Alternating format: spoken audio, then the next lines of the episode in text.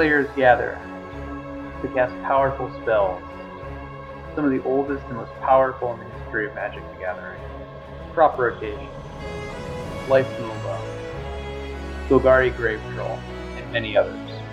Battling head to head in brutal combat, they all have one thing in common to uphold their legacy in search for eternal glory.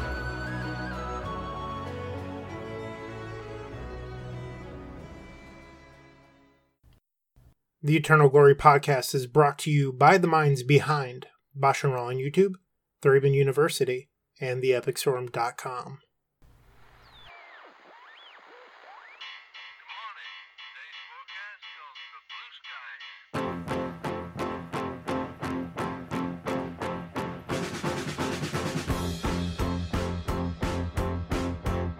Hello, everyone, and welcome to episode 32 of the Eternal Glory podcast. Zendikar Rises. I'm Phil Gallagher, joined by Bryant Cook and Brian Koval. How are you all doing tonight?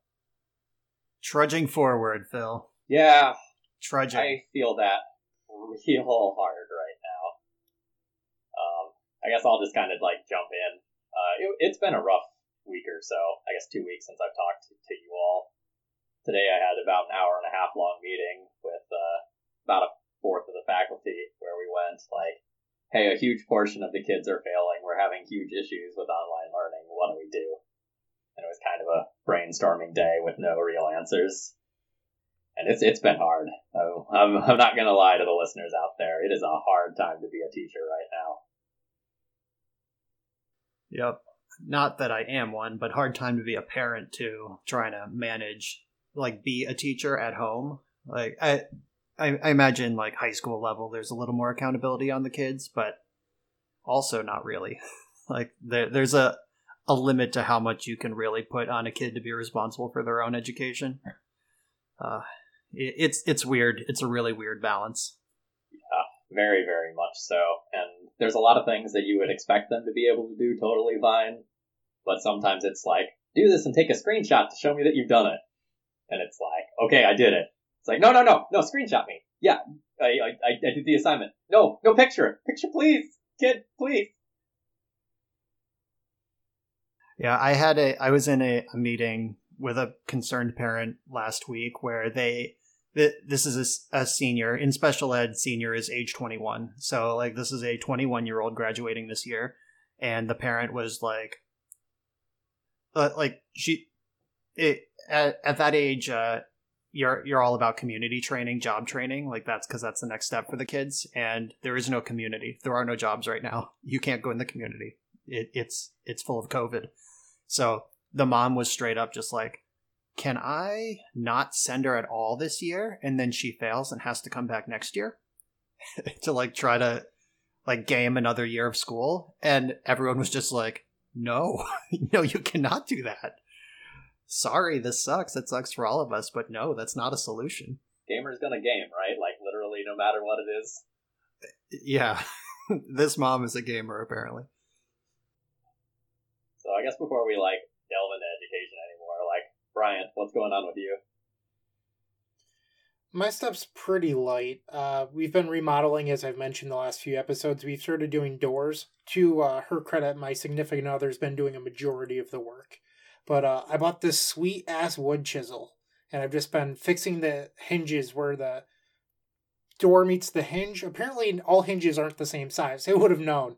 And uh, I've just been chiseling wood, which has been kind of fun. But more fun than that has been Lovecraft Country on HBO. Holy shit, this show is good. If you're not watching it, you should be. It is so awesome. It is. Uh, I I turned that on at like totally like sight unseen. Like I know who H.P. Lovecraft is. I'm familiar with the body of work, but I didn't know anything about the show specifically.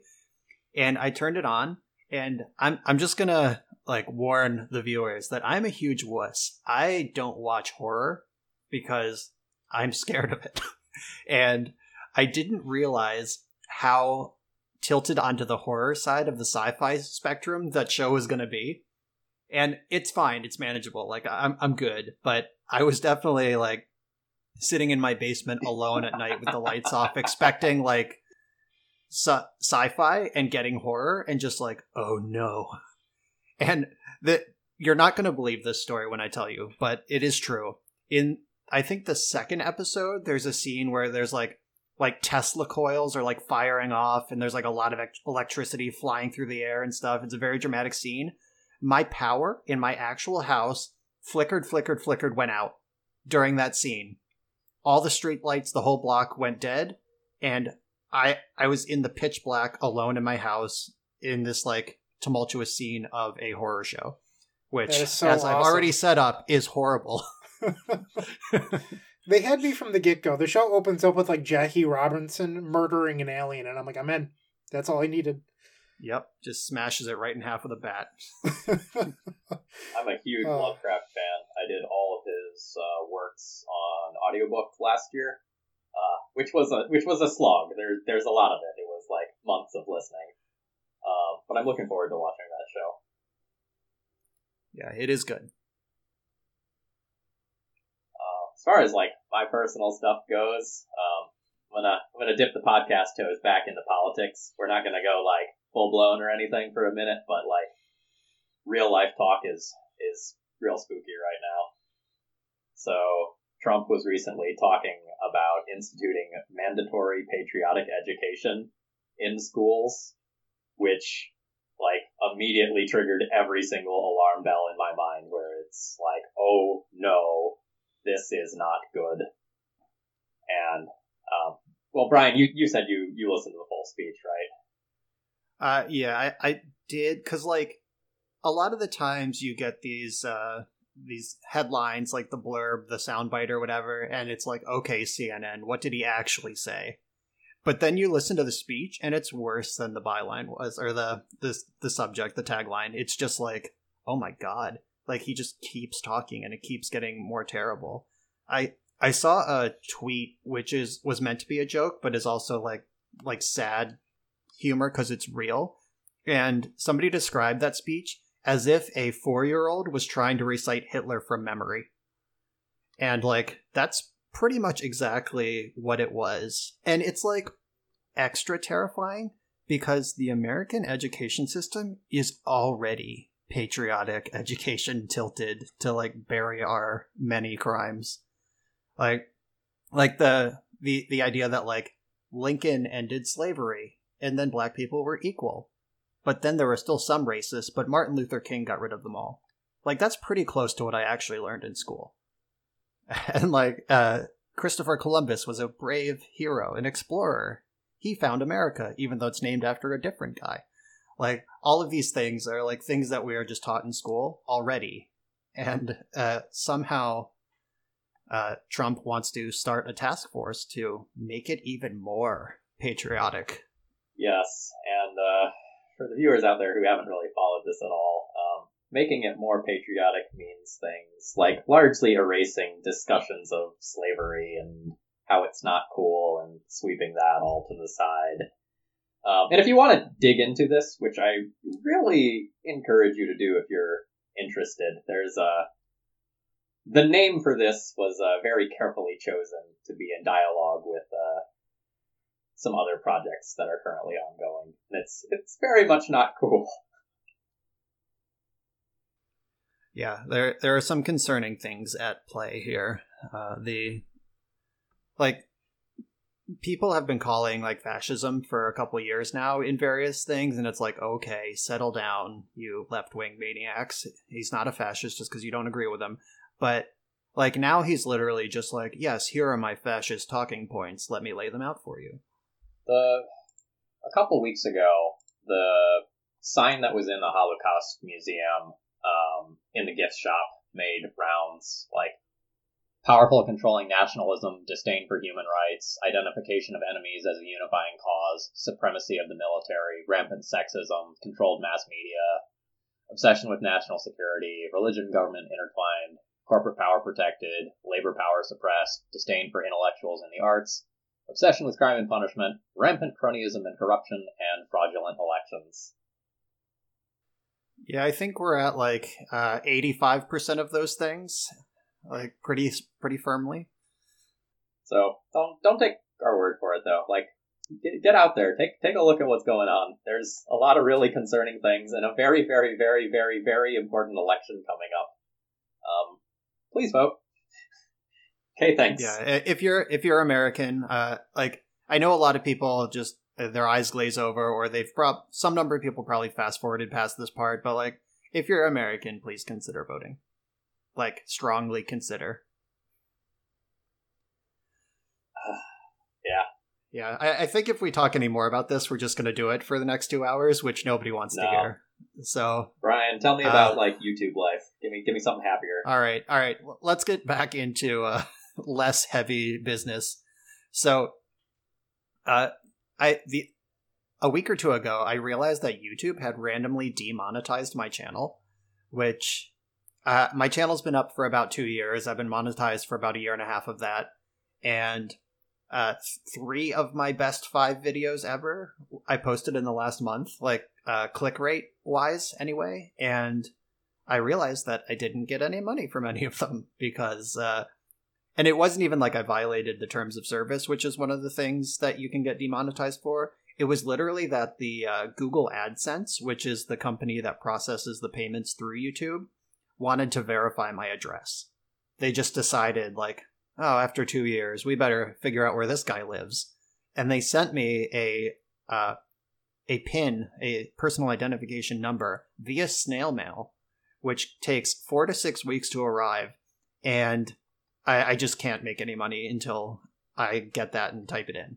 Luckily, it only took about a week and a half to arrive, and I turned it back on as of last night. And even more importantly, like I don't actually make any money off YouTube. Oh like, no, you YouTube I, is pennies.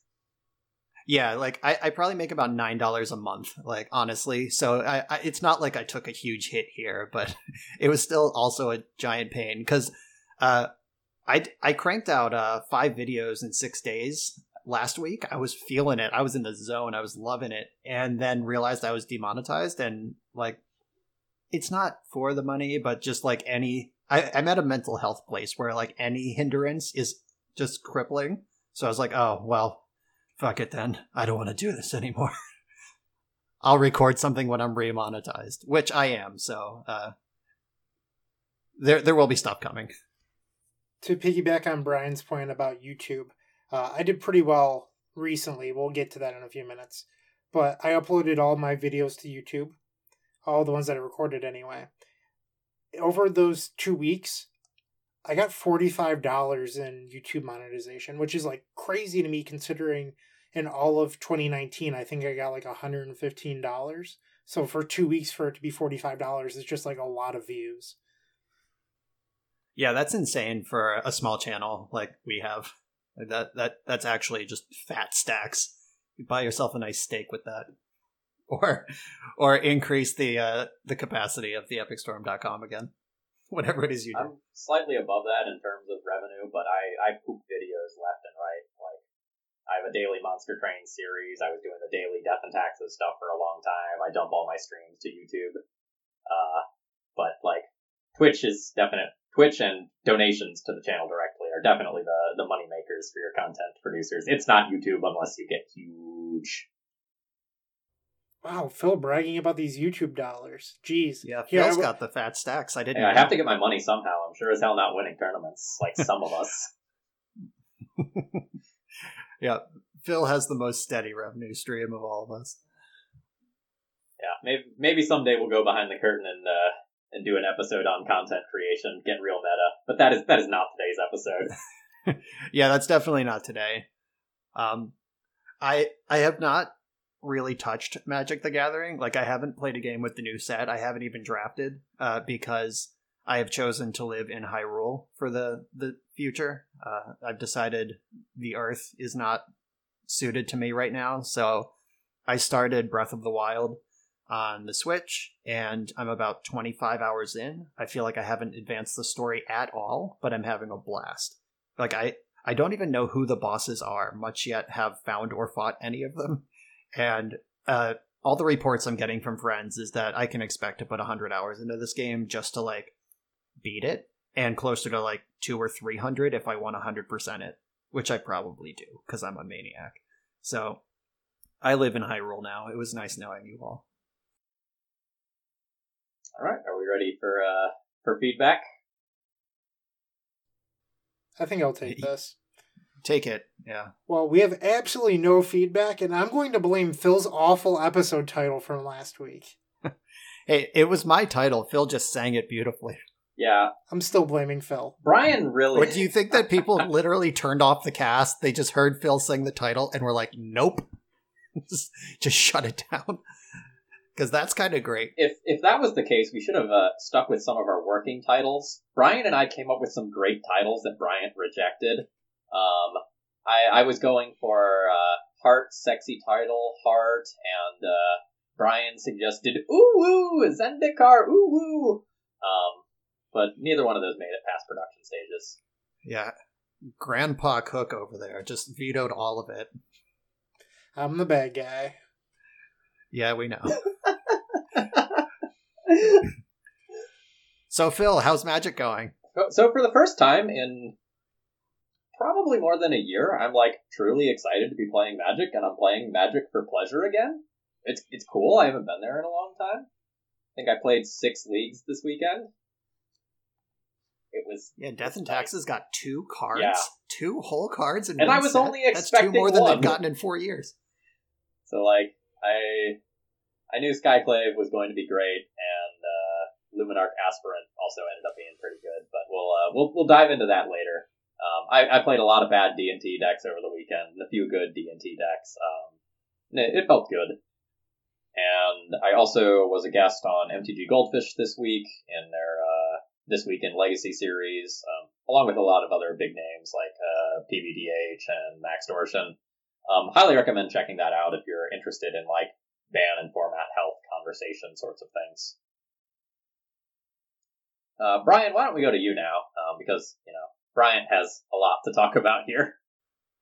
Yeah, Bryant has a, a couple of magic updates in his holster here, so I'll get out of the way here. Uh, like I said, I went on a recording spree uh, last week. I did five videos in six days. I think uh, two of them are legacy, two pioneer, one limited, and uh, I had a lot of fun. I capped off that recording spree with a an easy trophy. Uh, Phil linked me to a deck that when uh, top four in the Four Seasons event in Italy. It was a, a deck with four Monastery Mentor and three Daze in it. so, and four uh, Mishra's Bauble. This was just like turbo tempo Jeskai Mentor. No Okos or Uros to be seen. We're just creating monks at a blistering pace. And uh, I I just quickly trophied my the only league I played with it on camera. It, it was a great time. Um, unexpectedly absent and predict is basically Spr- Splinter Twin. So enjoy that combo. Uh, like I haven't played with the new set at all. Like I said, I've been busy playing Zelda, but uh, Omnath and Belcher are are both calling to me in both Legacy and Modern. Like Snoko featuring Omnath has my attention, and these I feel like I have to try these Oops All Spells decks that now suddenly have a bunch of lands in them. And Belcher is now viable in Modern, which has never happened before. So I'm pretty excited to try all this new stuff. None of it is really my style going long, but for a video, just to get a feel for this shenanigans, I'm into it. I also am enjoying Wizards um, trying to speed run bans. That's super cool. So these cards became available on Magic Online on Friday of last week. And today they posted a notification that was like, we're keeping an eye on the current standard format and we'll address issues on Monday to not uh, affect the integrity of tournaments this weekend. It's just like, what Yeah, are we so- doing, guys? What are we doing? So I, I think it is likely that they're talking about Uro, not Omnath. But like, we're only talking about Uro because they didn't do what they needed to do in the last several rounds of bans, where Uro has been legal this whole time. Like, I think there's been uh, two or three rounds of standard bans that Uro just snuck underneath, and it that card. There are people calling for that card's ban in Legacy, which I don't agree with, but it's being talked about by some people, and Standard is way less powerful than Legacy. Like, if if this card is in the band talk in Legacy, like, what is it doing in Standard? I tried to sell my Uros, by the way. Like, I saw that announcement and logged into Magic Online like two hours later. and they had already dropped twenty dollars. like, damn it, I missed the window. so now the game, like they were at seventy two days ago, now they're at fifty, and it's like, will they be thirty on Monday, or do should I just hold on to them at fifty? So I'll probably end up just holding on to them because I'm not a, a gamer. I'll just keep the cards that I'm going to play. I still play Pioneer and Legacy and Modern, so I'm going to need a rose. All right, champ, bring us on in. Start the stream of results. Wow. Yeah, have you have you been playing some Magic lately? I like this new nickname. Maybe I'll uh, get used to it. Probably not, though. I'm not that good. Uh, so last Saturday, I played in the Legacy PTQ. You needed 40 QPs to even enter, so it was a little bit smaller of a PTQ than some previous ones. Uh, I want to say it was like 109 people, 110 people maybe. And uh, the Epic Storm, I went 9 and 1, managed to take down the PTQ, beating Esper Vial in the finals. You can find all of these videos on YouTube. Uh, then the Sunday challenge, I played the same exact 75 and went 9 1 again, winning the event. Once again, these videos are on YouTube. Uh, this past weekend, I took second in the Vintage Challenge. Those videos are also on YouTube. And then Sunday, I played Rug Delver, not the Epic Storm. And I managed to win the event. I went a perfect 10 0 throughout the event. I look, I saw two lists I liked and I combined them. Uh, but the big addition that I did for myself was I added a second Klothys. And holy crap, the card is busted. It just won so many games all on its own uh, against any removal heavy deck. Like I beat Nic Fit, for example, and I beat Jeskai, Stoneblade, and Maverick, where I just like played a Klothys, and my opponent just died within like seven turns. Uh, it was remarkable. It also fixed my mana when my opponent was wastelanding me out one game. It just did everything. Uh, which left me wondering, like, why aren't people actually playing answers? And I did some research, and if you look at MTG Goldfish, there's zero answers in any snow list whatsoever. Yeah. Yeah, Klothys is a, a, a nasty lady, and uh, like I I've played try to play a council's judgment or unexpectedly absent, like some sort of white generic permanent answer. But you're right, the snow codex they just have nothing. I think the plan there is just try to gain enough life or turn the corner with Oko or Uro to race it rather than answer it. It's not a good plan, but I think that's the current plan. Yeah, Daniel Golchel brought up a good point on Twitter that it's so hard to do against Rug Delver due to Daze Pyroblast Surgical. Like the only answer Snow actually has is Force of Will. And if you're playing Rug Delver, you have way more answers to their forces than they do for you. So it's an interesting point. I think I'm erring on the side of Daniel on this one. Uh, but if you look at my list from that event, do not run the Spell Pierce. I hated it the entire event. I bordered it out a lot. I kind of just wish that it was a third copy of Force Negation, and then that would open up another sideboard slot for beating Snow. That's what I would do personally. So, Brian, would you say that you are a competent Delver player, just by the way? Uh, I've played Delver in the past, believe it or not. I've actually played a lot of Delver, but the last couple years, not so much. Yeah, I saw someone on Twitter saying, like, when are you going to post the VODs for Rug Delver? And I, I got a chuckle out of that. Oh, thank you for reminding me. I, I, mentioned all the other videos on purpose, then I forgot this. I did not record. Um, I figured no one would want to watch me misplay playing through a Delver challenge, so I just didn't record. And it turns out people would have liked watching me misplay a bunch. Uh, in top four against Maverick, all I had to do was daze one of my opponent's spells to shut off their ooze. And I was just like, oh, they have a mana. Why would I daze? And just immediately lost me the game. So, wasn't great. Yeah, that that's one of the hallmarks of my content. It's just like I I never test, I never tune. I just like, oh, this is a list I found. Let's record it.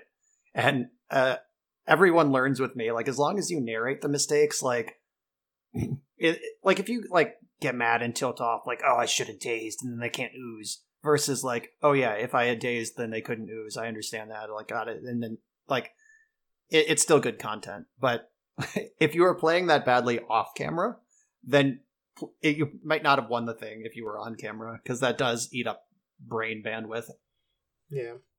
But it was a fun experiment. I'm considering not playing the Epic Storm again this upcoming weekend. Uh, not because I want a three for three with different decks or anything. I just don't think TES is that good in the metagame right now. There's so um, many mind break traps out there. There's a lot of mind break traps, and it's pretty bad. I have a few ideas on if you want to play TES in this field, uh, ways of beating mind break trap. They're pretty uh, good, I think. I just don't want to be the one to test it necessarily. So I think I might try to play a third deck this weekend. Probably not Rug Delver. But if uh, you are playing the Epic Storm in leagues, have you considered the Epic Storm Challenge? What's the Epic Storm Challenge? I am giving away a foil Mox Opal and a Japanese foil Khans Polluted Delta to anyone that can get. Well, that's not true. I should word that differently. The person with the most the Epic Storm trophies, as long as they hit 15. And I've received some feedback from people that they think 15 is too high. I hit 14 in the last trophy season, and I quit playing with over a month to go. And this trophy season actually has an extra month added on. So a lot of people are forgetting that there's actually just like an extra calendar month. It's September till the almost the end of December. So there's an extra four weeks to do this. There's plenty of time. Uh, I just think it's pretty difficult right now with all the mindbreak traps and oops all spells and leagues.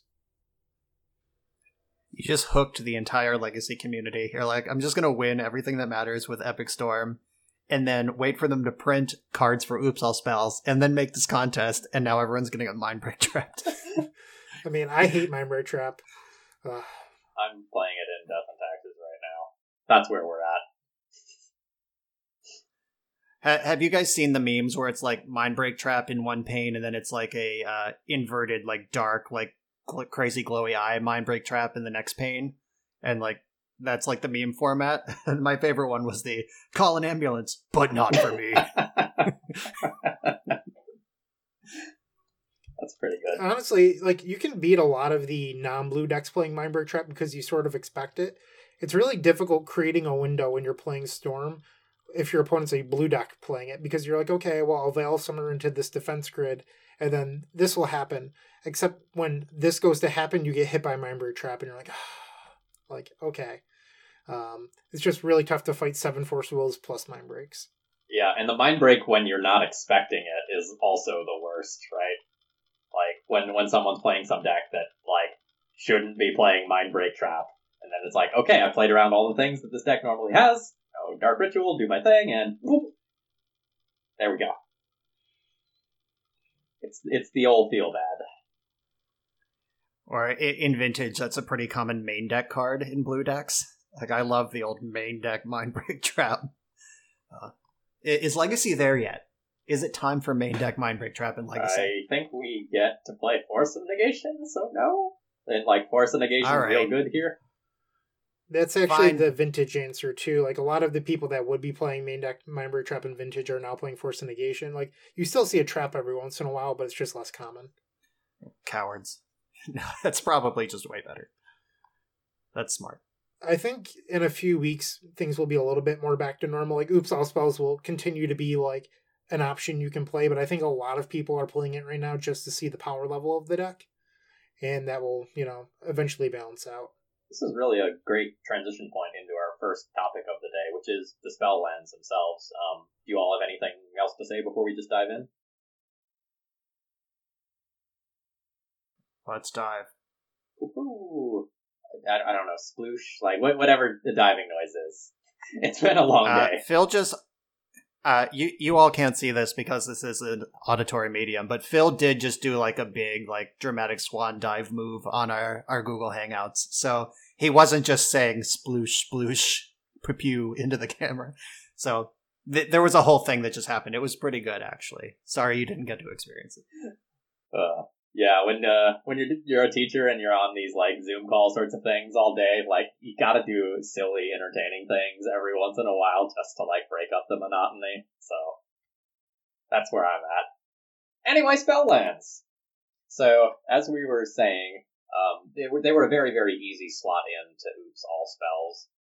Um, and I'm not gonna lie, I was a skeptic that Oops was actually going to be good even with these. Oops has always been this like fringe playable deck in Legacy that you like can play for shits and giggles, but it's never really competitive.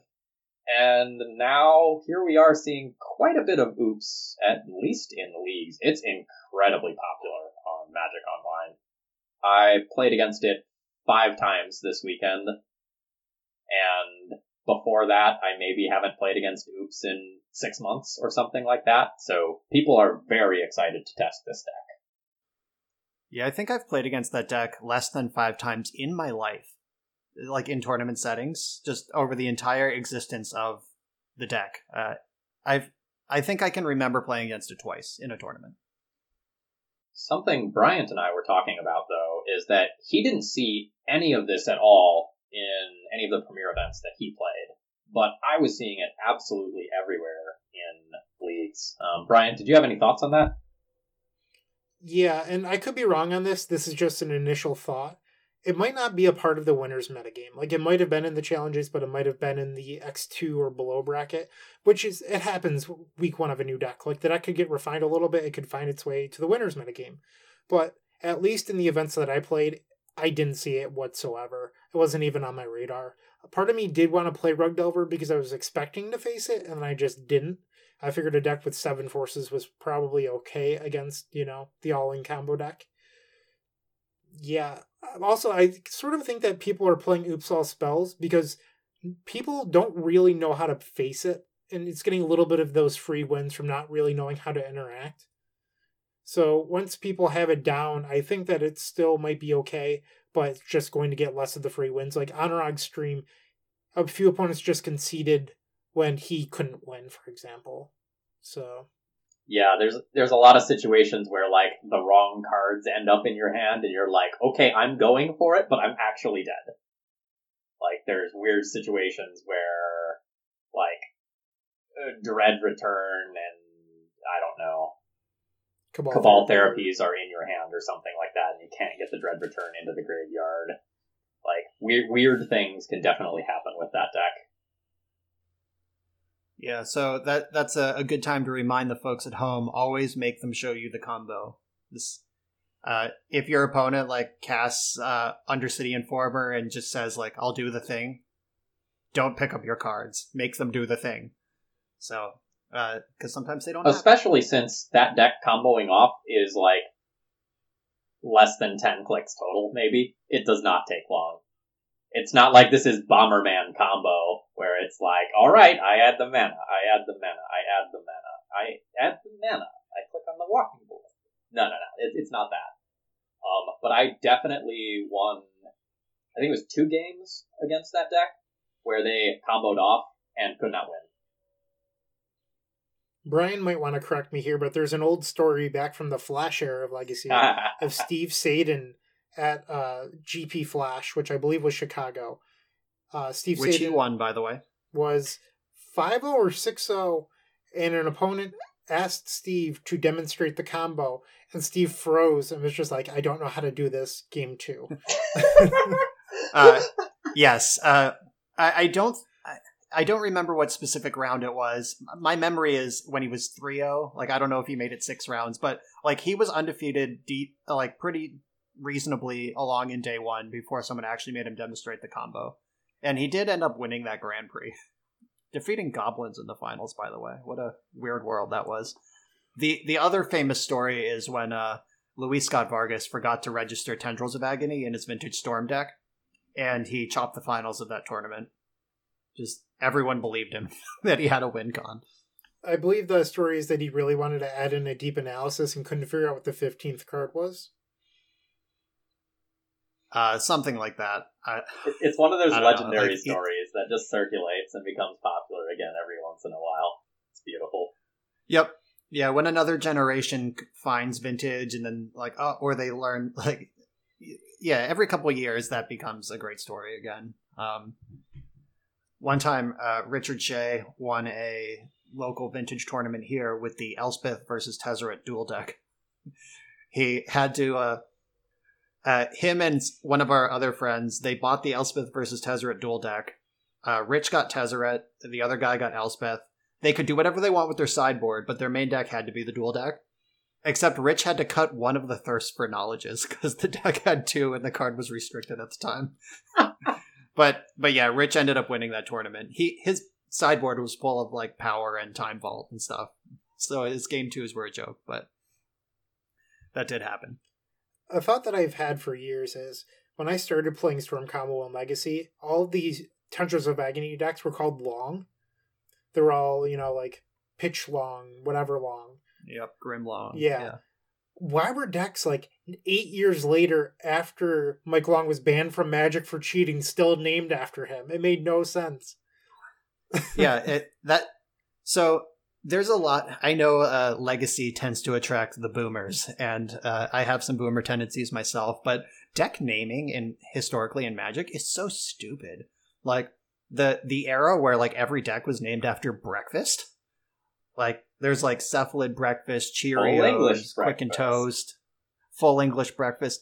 Yeah, like decks were just named after breakfast foods for like a long time for no reason. And like uh I think Star City Games actually did Magic the Gathering a huge service when they started just calling decks like bug control instead of like whatever stupid name the pilot gave it.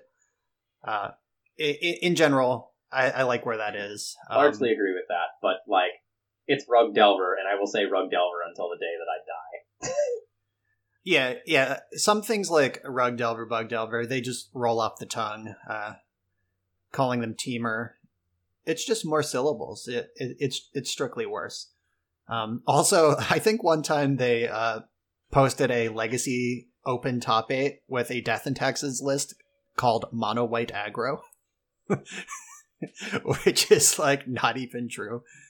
Uh, like uh, that was when I, I think Cedric was the one who really put his foot down on this. He's just like, no, we're gonna call decks what they are, period. But then he was able to be convinced that Death and Taxes is not mono white aggro. It means something specific. So he he pulled off of that one a bit. Well, But in of them are general, I- I like those- Like Team America, and then it's a Bug Delver deck. Like that just doesn't make any sense. Like, like those Well, are that was directly- changes. That was directly in response to Canadian Threshold. Because Canadian Threshold was a rug threshold deck, and Team America is a bug threshold deck. So like it, it that was meant to feast on Rug Delver in the meta, or Canadian Threshold in the meta. So it was just, you know, American pride. And then uh Gerard Fabiano with Team Italia, where that was like a, a Mardu mid range legacy deck that he did well at a, an open or two with long ago. So yeah, like those sort of things are just like that doesn't help me know what the deck is. I've had a lot of really fun conversations about this topic because I was friends with a lot of people on the the, the back end of Star City since I lived in Roanoke, and uh, there's a lot of very fun things that I have said that I probably can't repeat on the podcast with those people. It's uh, it's it's great. We are way off topic, and I love it. Yeah, it, it- it's good. That's okay. come for the banter. we don't have anything of real substance to give them. Yeah, there's not even a topic this week. The topic was Uwu Zendikar Uwu. Briefly. Anyway, I guess back to the spell lands in Belcher. Or not Belcher, uh, Oops, technically, right now.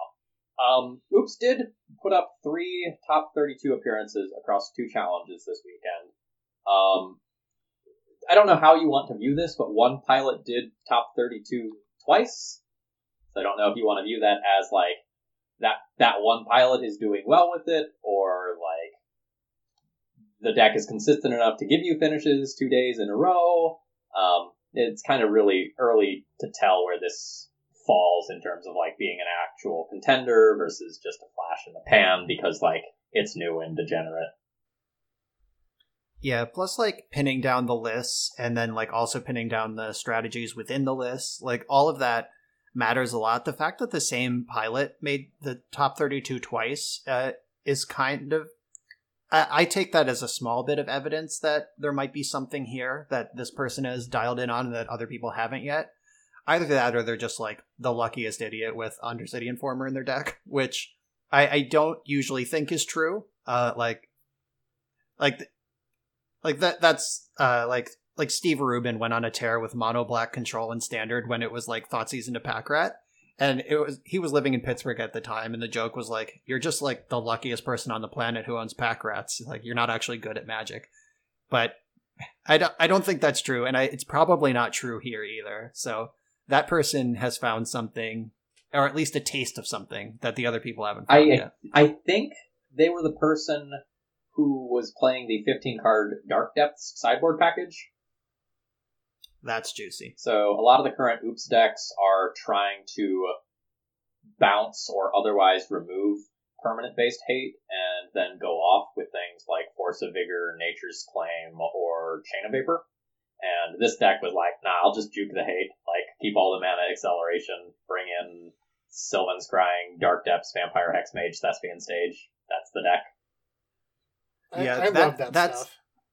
Yeah, that's a, a, a classic strategy in manaless decks to board into Dark Depths. Like a lot of decks have played with that in the past. Um, I lost a vintage match at Vintage Champs one year. Uh, I was on Oath playing against Dredge, and game two I kept a hand that was like Leyline, Leyline, uh, Ravenous Trap, Jace the Mind Sculptor, and some mana. I'm like, can't lose. And they just went like Urborg, Dark Depths, Vampire Hexmage. It's just like, oh, well, I'm dead. you got me. So that's that's pretty sweet. And if they were doing that and nobody else was, it makes sense why they were able to dance through and get a couple extra wins that the other people didn't. Yeah, I think Oops is much better at picking up wins than it used to be, primarily because it's not just like the deck that's dead to one card anymore. That used to be Oops' reputation. Like you disrupt Oops once and it, it's done, and and they're they're just dead. Like you will kill them or effectively win the game before they can try again. But that's not really true anymore. With these spell lands, they can beat something like a Thalia or a Thorn of Amethyst or a Trinisphere maybe not relatively easily, but by turn four, you can expect them to go off through one piece of hate in a lot of games. And it's not just this single shot deck. And sometimes it can even beat cards like, say, a Deafening Silence without even removing them. They just go creature off of a few lands and spirit guides, and then the only non creature spell they cast in that turn is a Dread Return. And it's like, nice, nice hate, idiot. It's surprising that that deck can actually have some real play to it now, despite being, you know, historically very much a glass cannon deck. Yeah, I mean it's closer to uh, actual Belcher now. Like it used to be like bad Belcher. It's like we take Belcher and we also expose ourselves to graveyard hate. So it's just like strictly worse than old Belcher. But like Belcher, the the red green, like after sideboard, like that can switch into like some like small empties or like Veil of Summer these days or Pyroblast, you know, like Shattering Spree to get through artifact hate. It it actually had game that Oops basically never did.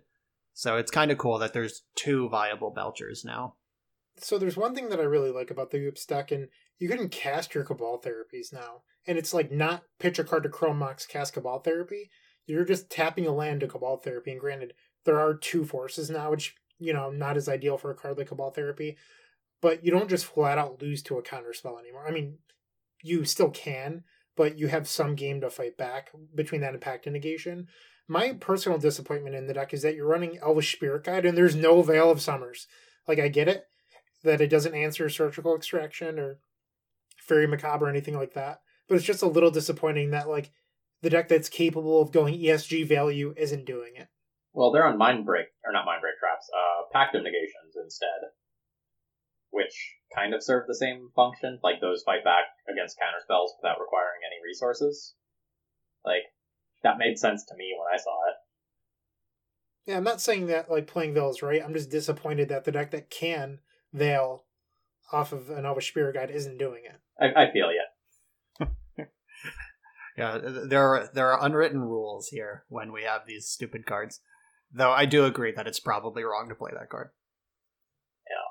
Um, as far as like the immediate reaction to this deck goes, I've seen so many mind break traps in deck lists that have been coming out. Like historically in Death and Taxes, there have been one or two times where I've like considered playing mind break trap, and then usually I'm like, no, I don't want to do that. And now my current question is, do I want two or three mind break traps instead? Like, it's the, the leagues haven't been super healthy. Yeah, for league play, I, I think that every 75 starts with two mind break traps right now. Can we stop this propaganda? It's awful.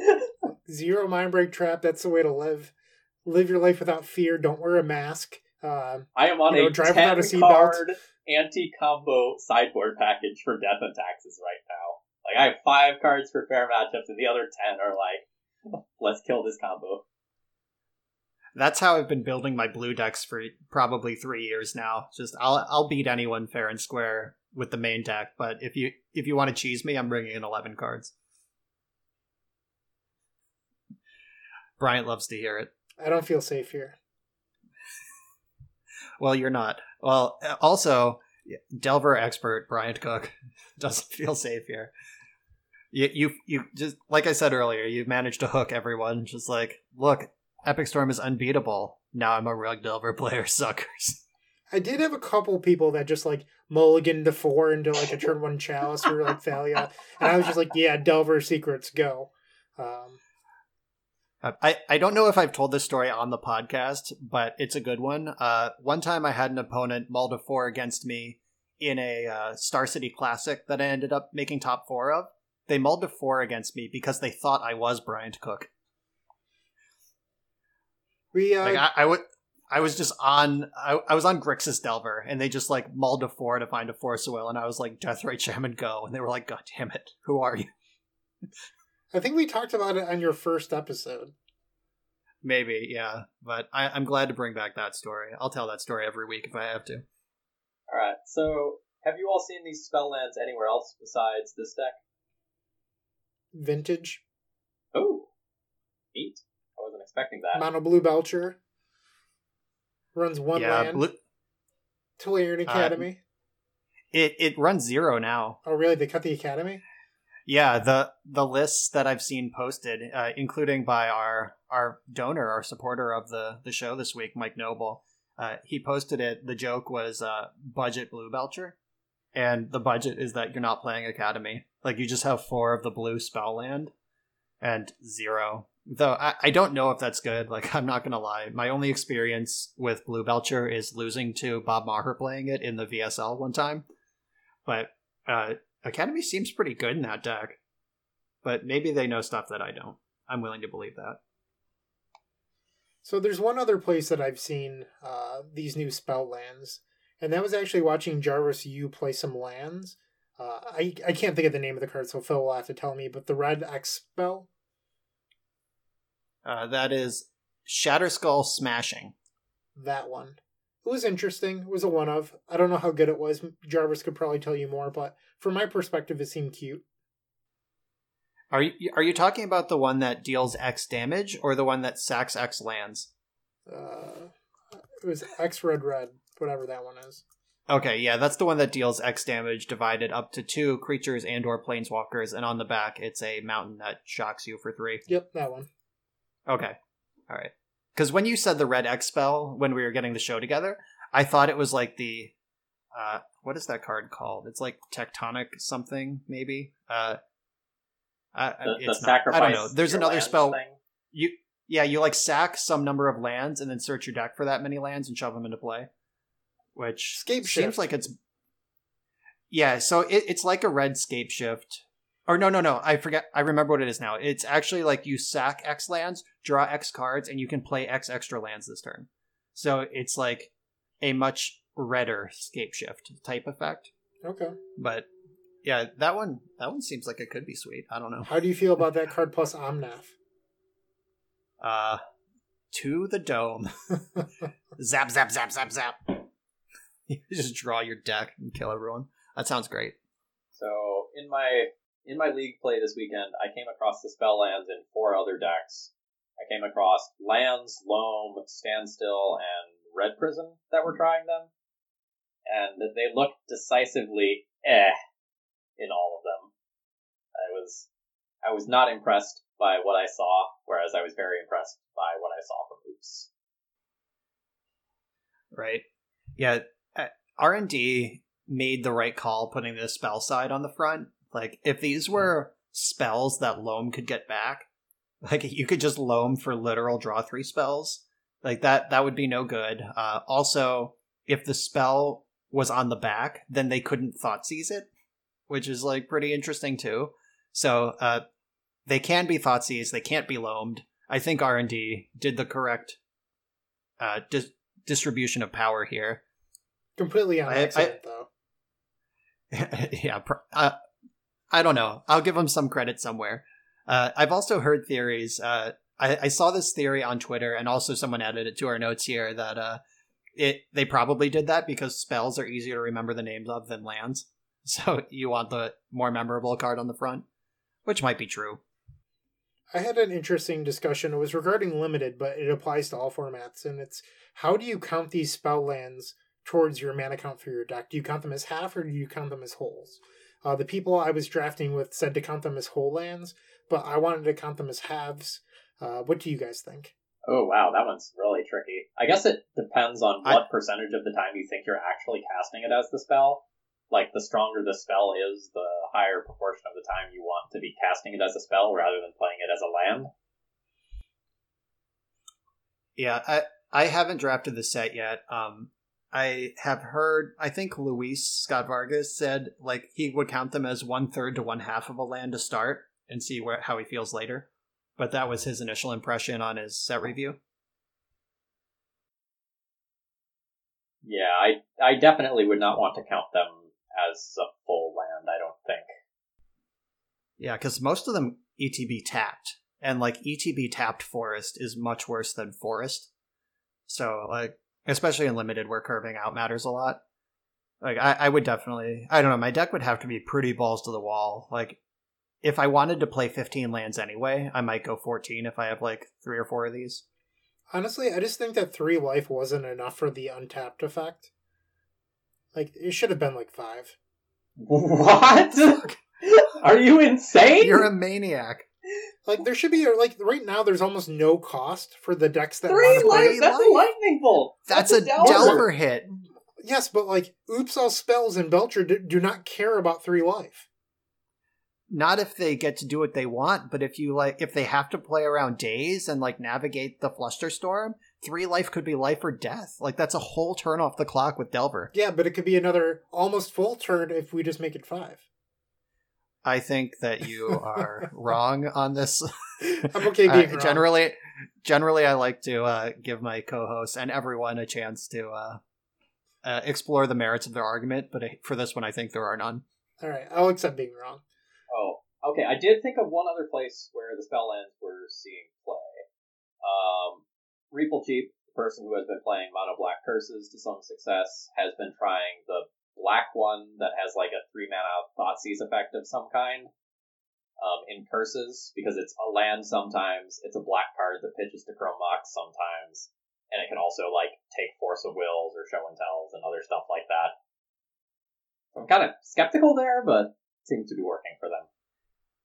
Yeah, like the like Oops and Belcher being super obvious places where like I think that those decks would play a card that's like no text on the front, land on the back.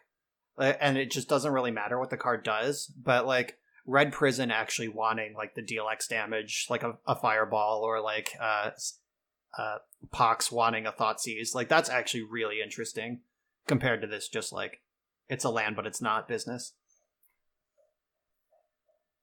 All right. Um, anything else we want to say about spell spell lands before we uh, dive into some of the cards that we were expecting to see coming into the weekend? I think we have exhausted this for now. Th- three or four days in. All right. Um, so looking at the the various like set reviews that people were doing, I don't think it's all that surprising that we saw some Sea Gate Stormcaller. Or is that right? Sea Gate Stormcaller? Do I have the right? The reverse Snapcaster thing. I'll look it up real quick, but that sounds right. Yes, Sea Gate Stormcaller. Uh, it is a one in a blue, two one with kicker four in a blue. When it enters the battlefield, copy the next instant or sorcery spell with converted mana cost two or less you cast this turn. If you kicked it, copy the spell twice. You can choose new targets for the copy. So, uh, I I think like the first big thing on here, uh, Phil, you even stepped in it a little bit, is the comparison to Snapcaster Mage, which is just like fundamentally flawed. Other than being like a two one for uh, one in a blue, like that like does stuff with spells. Like I, I think the comparisons end there.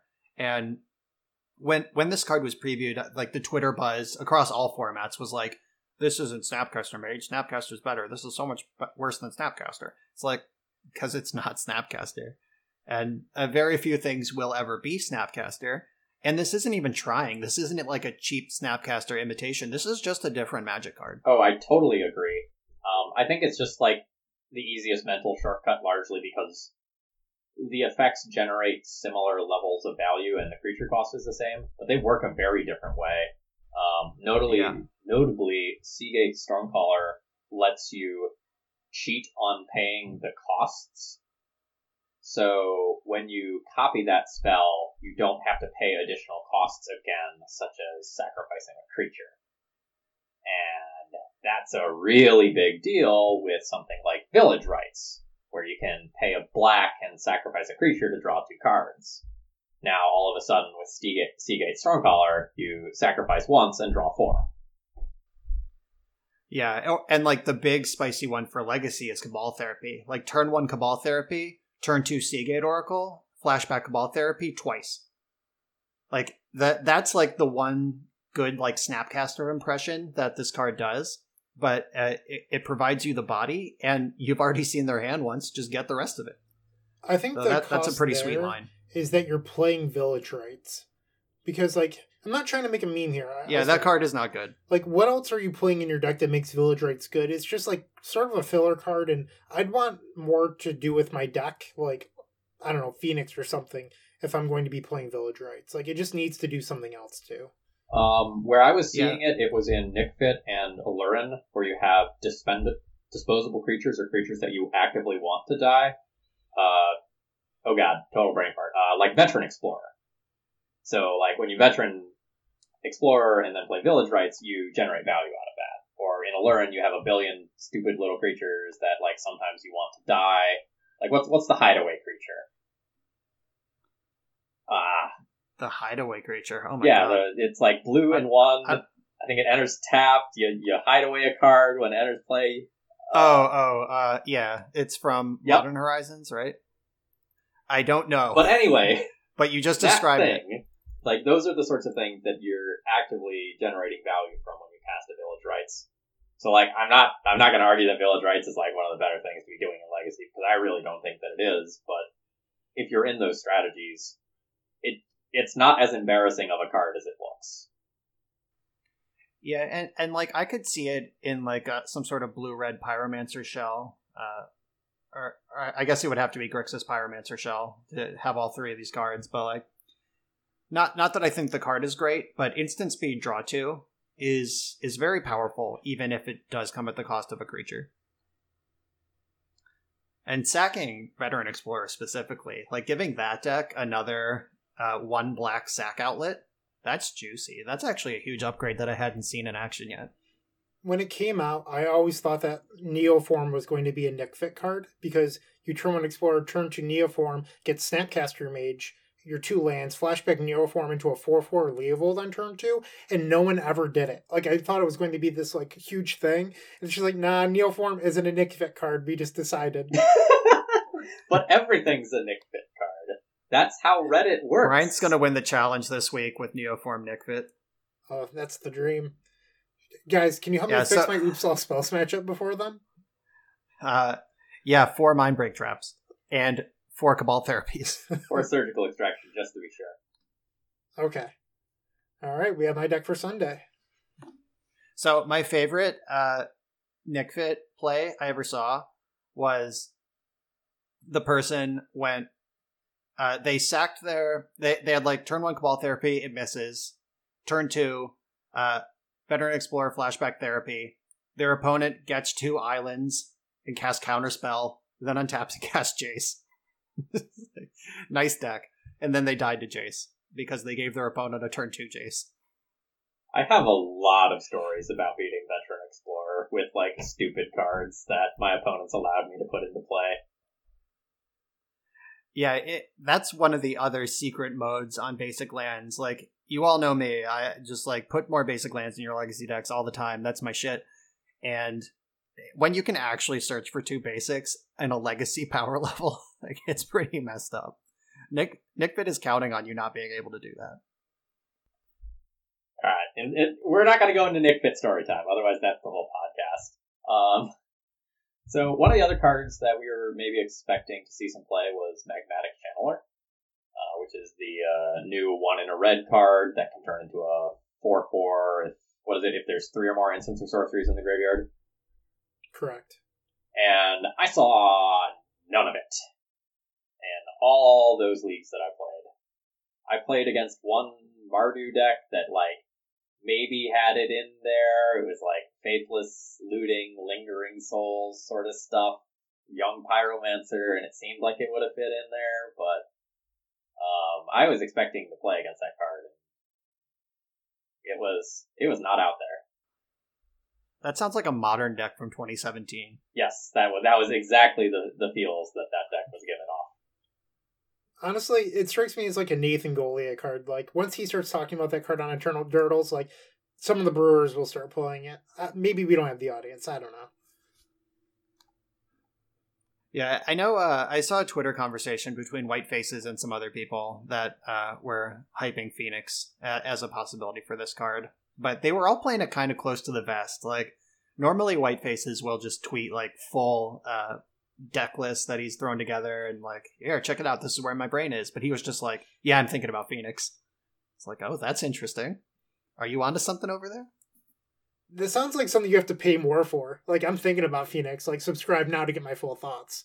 Yeah, it, my my sideboard guide is on the Patreon.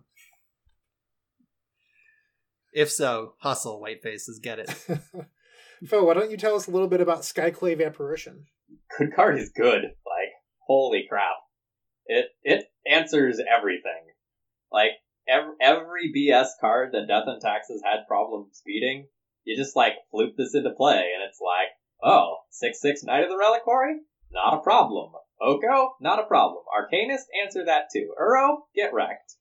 Like little buddy, little buddy does some serious lifting for a two two. I I was so impressed by this card. Like I is that its nickname, Little Buddy? Uh, Little Buddy is like any card that I'm currently endearing uh, towards whatever the correct grammar is there. I think from now yeah, as on, long as they're little and they're buddy. I think we just from now on, Skyclave Apparition is Little Buddy. Like we'll make it a thing. You heard it here first. yep. Uh, we will not say Skyclave Apparition ever again. It is Little Buddy. And never ask. Never explain it. Just act like people should know. There are occasionally very awkward games though, where you control Little Buddy, and there's like a three cost permanent under it, and you start asking yourself whether or not you can attack with it and your Phyrexian Revoker that are in play when your opponent has a couple open mana. It's just like, oh god, I'm scared. Yeah, the answer is probably no. Yeah, there were there were a couple of times where like I had lethal on board, but my opponent has like one card, and it's like, okay, if I attack here and they have the lightning bolt, I'm dead. I probably win this game if I just wait two more turns to attack with a flyer. Like I'm gonna wait. One of my opponents. Phil, I have a question. Have you considered that maybe with Little Buddy in your deck, the number of mothers should go up? Like maybe you should have your moms, but then also a couple stepmoms? Yes. Um, I've been on one giver in most of the lists that I've been playing. Like Okay, so you're running five total? yeah, and, and it, it's been very good. Um, it's also very good with Luminarch Aspirant, uh, but like we'll we'll come to that card in a minute. Yeah, I am I am not hundred percent on the uh, anti giver of runes uh, pathway right now. Uh, when normally I hated that card, but like this definitely changes the math on how acceptable it is to be playing another angle of protection. All right, so let's talk about some cards we didn't expect to see. Valakut Exploration. In lands, you get to run eight explorations now. It's so sweet. Is this one as good as the regular exploration? Not quite. Here, I'll read this card for our, our listeners. So it's a, a two and a red enchantment. It has landfall. When a land enters the battlefield under your control, exile the top card of your library. You may play that card for as long as it remains exiled. At the beginning of your end step, if there are cards exiled with Valakut Exploration, put them into their owner's graveyard, then Exploration deals that much damage to each opponent. So, with like regular Exploration and Valakut Exploration, you can like play a land, flip a land, play a land, flip a land, which is pretty dope. Uh, if you don't, you can just like fetch land shock your opponent, I guess, which seems less exciting. Uh, you could also sandbag a fetch land uh, for next turn, and then fetch, hit your land drop, see if you flip a land off. So there's some like cool things to do. It's really slow though. I played against it once and was not really impressed. I think my opponent beat me the game that I saw it, but they beat me for reasons completely unrelated to that card. That card came down when the game was already over. Yeah, if this said uh, deals damage to any target, it would be bananas. Like just being able to like lava dart something every turn. Oh, please cool. no. But that's that's yeah, exactly. I was thinking exactly of you, but but no, uh, that is not what this card does. It only goes face, and it seems like it will be a win condition if you're already winning, and it'll do very little if you're not. Yeah, I saw a really interesting deck list. Um, I saw a mono red aggro deck list, and I specifically don't mean burn. I mean this person probably had 20 red creatures in their deck and was just turning them sideways, and they were supported by a few bolt effects. Um, they ran. We call that sly fill. Oh, oh wow, yeah. I haven't used that term in many, many moons. Yeah, it, w- it was exactly a sly deck. So it used two new red aggro cards: Wayward Guide Beast and uh, Akoum Hell Hellhound. I'll be completely honest. I don't know what the beast is, Phil. Why don't you tell us what the beast is? Brian, were you just googling those? Was that what you were doing? Uh, yes, I was. So uh, the Hellhound is a zero one with landfall gets plus two plus two for one red. So it's just Steppe Lynx in red, and the Wayward Beast is that like crazy weird goblin guide. It's uh, two Uh, with haste and Oh, that guy's Two awesome. two trample haste. Yeah, two two trample haste. Whenever it deals combat damage to a player, return a land you control to its owner's hand. So you only put this in a deck that you're planning on playing off one land in. Like th- this card is not Goblin Guide. It's pretty far off from it. Um, better in some ways, much worse in other ways. but really good with the So- Hellhound. Like you bounce your land, you get to make landfall triggers repeatedly. Yeah, that that's the the sweet thing. Like this is a pretty bad turn one play, but it's a pretty great turn three play where you you want to be re-triggering landfall. There's also like a play pattern with it where like if you attack on turn one, pick up your only land, attack on turn two without playing your land, then you can play your land, play your spell, and cast a two drop on turn three. So like there's some interesting stuff here. I don't know how to evaluate this card. Uh, it, it's just so weird. I beat that So what- player handily, but like I was scared the whole time. I was throwing every single creature I could under the bus to save my life total. So one cool yeah, thing. that sounds like how you beat that match. One cool thing about uh, the Hellhound is that if you look back at some historical lists, around 2010 there was a aggressive zoo deck, and I use the term aggressive zoo deck because there was like your standard zoo that ran like Qasali Pridemage and Wild Nacatl, and like it sometimes had a top end like a Knight of the Reliquary. This wasn't any of that. It ran Steppe Lynx and Reckless Charge, and that's what this reminds me of a little bit. I wouldn't be shocked if like Reckless Charge was like a two of, and if this list ever becomes a real thing, like because you can play your Hellhound on turn two, play your fetch land, fetch, charge it, swing for seven. Like that seems like exactly what this style of deck would want. Yeah, that's pretty juicy. I remember those decks. They were good in old extended and they were good in early modern as well. Like step I actually in the GP I won last year, I lost to Steppe Lynx Zoo. That was one of my losses in that tournament. It was a huge tilt. My condolences. Yeah, Well, I think you uh, ended up the victor that day, so you'll live with it. I did. Good luck with your Steppe Lynxes. No, that guy was really nice. So genuinely good luck with your Steppe Lynxes previous opponent. So I also saw another spicy red card uh, in in the trenches. Um, I saw Fissure Wizard. Fissure Wizard. Say it one more time. Fizzer Wizard. Wizard. Fizzer Wizard? Fissure Wizard. I, I saw a little fizzy quite a few times over over the weekend.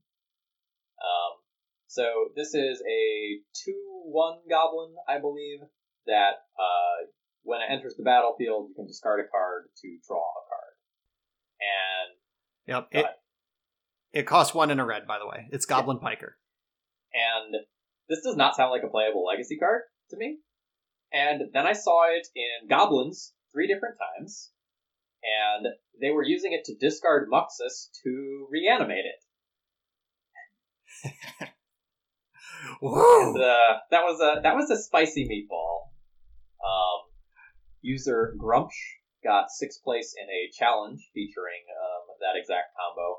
I don't remember if I talked to them or some other Goblins pilot about it, but when I asked, the response was uh, roughly, "Eh, it's not really that good, but it does cute things sometimes."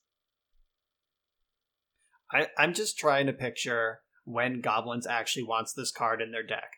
So, like, do you cut a land for it? Because a land is the only thing I would rather draw Fissure Wizard than in the Goblins. Like, every card in that deck is a banger. Like, if if you're holding a land, are you going to hope to draw Matron so you can find Fissure Wizard and cash in your land for a random card?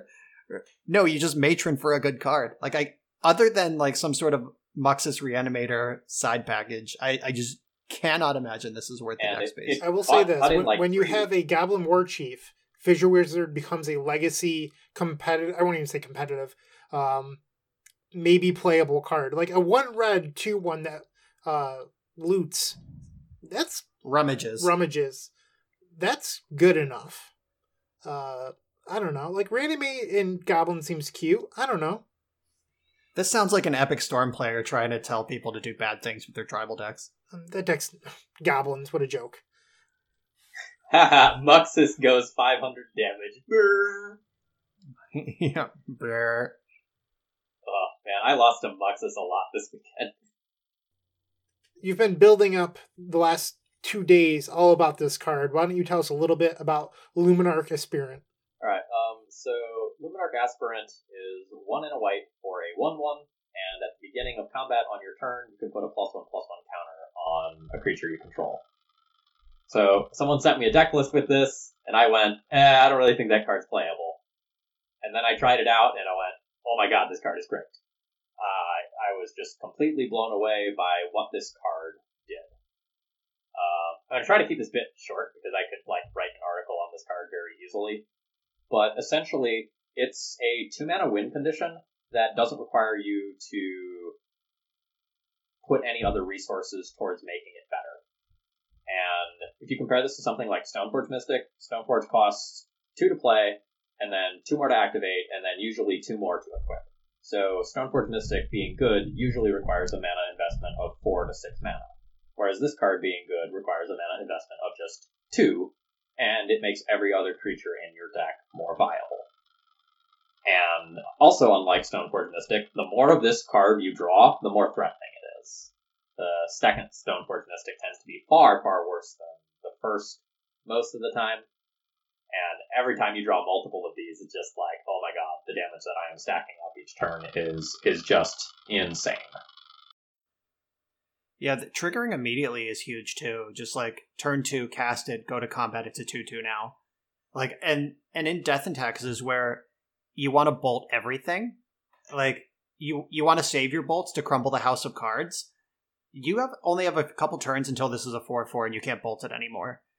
And like, I'm not gonna want to bolt this thing. I promise. Like you, you cast that, I'm like, I'm gonna save my bolt for a real card, and then I just get beat to death by this two-two or three-three. I think in the games that you're describing, it is very good. But I think it's like good when both players agree to only fight each other with knives. Like if we're both like going to fight with knives, like yeah, this is great. But like if I'm coming there with a shotgun, this card's just garbage. Like if I'm playing combo, this card doesn't do anything. Or if I'm playing control, like yeah, you have this card that turns your Stoneforge miss, or I guess Stoneforge is a bad example. Your Mother runes into a two-two, but that doesn't matter if I'm in a Dead of Winter you. Um, so like I'm just like I, I I do think that it's probably better than other options. I'm just like a little bit hesitant because I think like maybe you got a lot of fair matchups and that's usually not what D&T plays. Like at least in my experience, they want a lot of cards that like have abilities that impact the board and I guess this does a little bit but not quite to what I was thinking. Maybe you can sell me more on it. Yeah, I totally understand that. Um, this card's actually quite good against combo. It's way better than Stoneforge Mystic against combo because this is a mana investment of two, and then all of your stupid beaters become real threats instead of like insects that are picking away at you slowly. So, like versus combo, Stoneforge Mystic a lot of times just gets boarded out because it's not doing what you want to do, whereas this stays in the deck because it helps to close out games faster. It also helps to play around some of the anti-creature cards that see play. So it gets your creatures out of like say Massacre or Pyroclasm range. Um, it does some work there, and specifically against control, plus one counters are great against Oko. Like, if you get two counters on something, and then your opponent is like, oh no, I can't really elk that anymore, or it's a 5 5 and it's bigger than my elks, like, that's certainly better than Stoneforge Mystic with either Jitte or Batterskull, and probably on par with Stoneforge Mystic for Sword of Fire and Ice. That one's a little harder to evaluate, like, there's more mana investment involved. It's very awkward against Death Touchers, though. Um, that's one thing that I'm noticing. It's pretty good against a specific Death Toucher, though, of Plague Engineer. Like, if you put a counter on the Mom and a counter on the Thalia, you're still playing, where you wouldn't be otherwise. Yeah, and if you put a counter on this thing, the turn it comes down, like Right. if- like before the Plague Engineer is in play, like you're you're okay. It's it's a, in a weird position where it's simultaneously like amazing and horrible versus Plague Engineer, depending on what turn it is. Right. Yeah, depending on who who sticks it first, basically. Um, one problem I did notice with it is that having it in the deck means that there's a large number of X ones. That's mostly okay right now because Plague Engineer is the primary negative one hate, and not all your creatures are just going to be humans all the time. But like when you play against something like Goblin Chainwhirler, nope, just dead. Splat. So, Phil, uh, going back to your point about massacre pyroclasm, at least in the Storm community, eh, myself and a few other people have telling and telling people like Dread of Night and Massacre aren't cards you want to be playing anymore. Well, there's the obvious the fact that like up until maybe this weekend, Death and Taxes hasn't been that viable. Like it's just a sad truth. Um, but people are saying like, well, Death and Taxes is coming back, and I got Thalia, and I want to play Massacre. That is the natural response to losing a game to a card you don't like. The problem with that is that Massacre doesn't answer death and taxes like it used to. So like they now have deafening silence. And as Phil mentioned, they have Mindbreak Trap. The cards you care about now aren't all 2 2 creatures. It's not like Sanctum Prelate or Ethersworn Canonist. It's an enchantment and a 4 mana spell. You need your cards to be a little bit more diverse.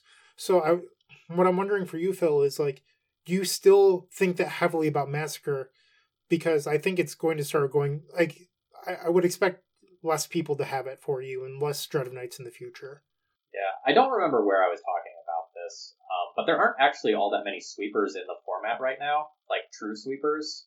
Um, snow lists have one or two Dead of Winter, and Miracles is not really all that common anymore. We're not in the days of like four Terminus, two Supreme Verdict every couple of rounds anymore, and that's part of what makes Lumin Luminarch Aspirant actually viable. Like, if there's a whole bunch of sweepers in the format, Luminarch Aspirant is butt. Like, you can't play that card in a field of Supreme Verdicts. Like, that just doesn't make sense. So, like, Luminarch Aspirant is definitely going to be a, a card that I will consider in every Death and Taxes I build, deck I build for the foreseeable future, but it's not always going to be right for the deck, I don't think. I will say this. I agree with you that there's way less sweepers than ever before, but I did get to see a Toxic Deluge for 20 last week. So, Yeah, one of my favorite feelings in Magic is being at 21 or more life with a control deck against depths. It's like, go ahead. Thread the needle over there, buddy. I'm still going to untap and win. Love it. All right, do you have anything else about that card, or are we ready for the last one I on mean, our I list can, here? but, like, I feel like we're good. We did a lot of DNT talk last week. Yeah, uh, submit that article to the uh, the Thraben University. Uh, Save it for over there. So the last card on our list is Forsaken Monument. This is a five mana legendary artifact colorless creatures you control get plus two, plus two. Whenever you tap a permanent for colorless, add an additional colorless, and whenever you cast a colorless spell, gain two life. So I saw this card and I I rolled like, oh, this is Shops is gonna play this and I'm gonna lose to it, even though it's kind of janky. But I thought that uh, Eldrazi aggro would be too streamlined for it. Like, where do you sneak this in? Do you even need it? Your creatures are already bigger than everyone else's creatures. And that's probably true. But the Eldrazi post deck kind of really likes this. Uh, it was a three of in the Eldrazi post list that got fifth in the challenge. Um, with four sphere of resistance and We're like, vintage now. Let's go. Yep, we're we are just vintage now. So this uh cancels out this this like better than cancels sphere of resistance. So like normally you you get you beat sphere by like having lands that tap for 2. Now your lands tap for 3. So you're going to be pulling way ahead of your own spheres if you stick one of these. Uh colorless creatures you control get plus 2 plus 2. Uh six mana Ugin is in a lot of these decks, and it's just shitting out four fours instead of two twos. That's a big deal. Uh, most of the Eldrazi, like I said, are pretty big anyway, so I don't know if that boost matters much. But like face down creatures being four fours is a pretty big game, and and the life gain is not irrelevant. Like normally, the way to beat these ramp decks is to reduce their life total to zero before they cast uh, Ulamog or whatever. But that's going to be harder to do if they Forsaken Monument, and then they're just like Sphere of Resistance gain two life, Thought-Knot Seer gain two life, like six six Thought-Knot Seer gain two life. Fuck. So this is definitely incredibly powerful, but is it going to be worth spending five mana to and a turn to make put it into play to invest in the future? That's the only trick. So I think it's only going to be viable in a ramp strategy that's already prisoning you out some other way but uh, it's certainly powerful once it's in play. I was super skeptical that this was like good enough. Like, I don't even know that I would have tested this if I was on post at this time. Like, I look at that and I go, "That's a five mana do nothing card." When I can cast Golos at the same mana cost. Yeah, there's a good chance it sucks, but someone certainly tried it and they put up a result with it during week one. Um, I, I don't know who that person is. Uh, I wonder if they would continue playing it or not. Uh, but yeah, my initial thought was the same as yours. Like, uh, Mishra's Workshop casting this is annoying. Uh, three Ancient Tombs casting this, go for it.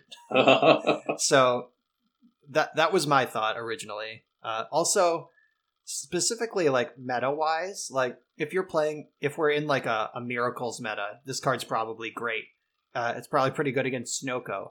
Against Delver? You want to cast your five mana do nothing against Delver? Like, whatever. So, uh, th- this card's a little skeptical, but it is. It, it The ceiling is high and the floor is low. I, I will say, I do think the 4x Sphere of Resistance is kind of sexy. Like, yeah, that's very good against Delver. I think I can get behind trying lists that do that. We're getting back to that point where I don't feel comfortable. So can we please not talk about sphere of resistance? Like I've lost to enough so of the. How many null the official recommendation if you if you take away one thing from this episode of the Eternal Glory podcast, it's that you should play four Sphere of Resistance, four Trinisphere, and four Mindbreak Trap in Don't all of your decks. Look for me in first place next week. Yep. Uh, notable ancient tomb wizard Bryant Cook is going to win the challenge with Forsaken. no, we talked about it's Neoform Nic Fit. Oh right, right, right, right. Phil's gonna help me brew Watch a out. list after this. I don't, Yeah, that'll pull way ahead of Sphere of I don't know Resistance. that I've had enough alcohol tonight to like pull together a list like that. The night is young, Phil. Phil, uh, you've played enough donation deck lists. We'll figure it out. I have no doubt that if you ask for it, I could get my community to brew something up within 24 hours. Well, I want something that's going to win. Well, no promises. I, I think Bryant is offering to do a donation deck list.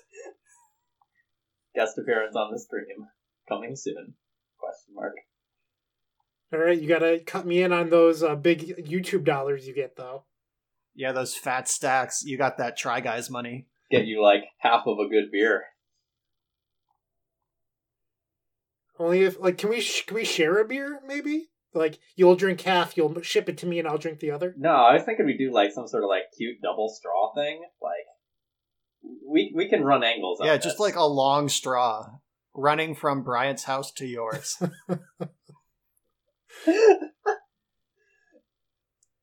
Are we off the rails yet? Should we wrap this I up? mean, I think we've peaked as a podcast there. I don't know what else we can say in this episode. I, I agree with that. All right, folks. Thanks for listening to the Eternal Glory episode about like ooh-woos and new cards and sharing beers via straws. Uh, like maybe come back in two weeks and uh, listen to whatever else we come up with. to talk about. Have a great rest of the day.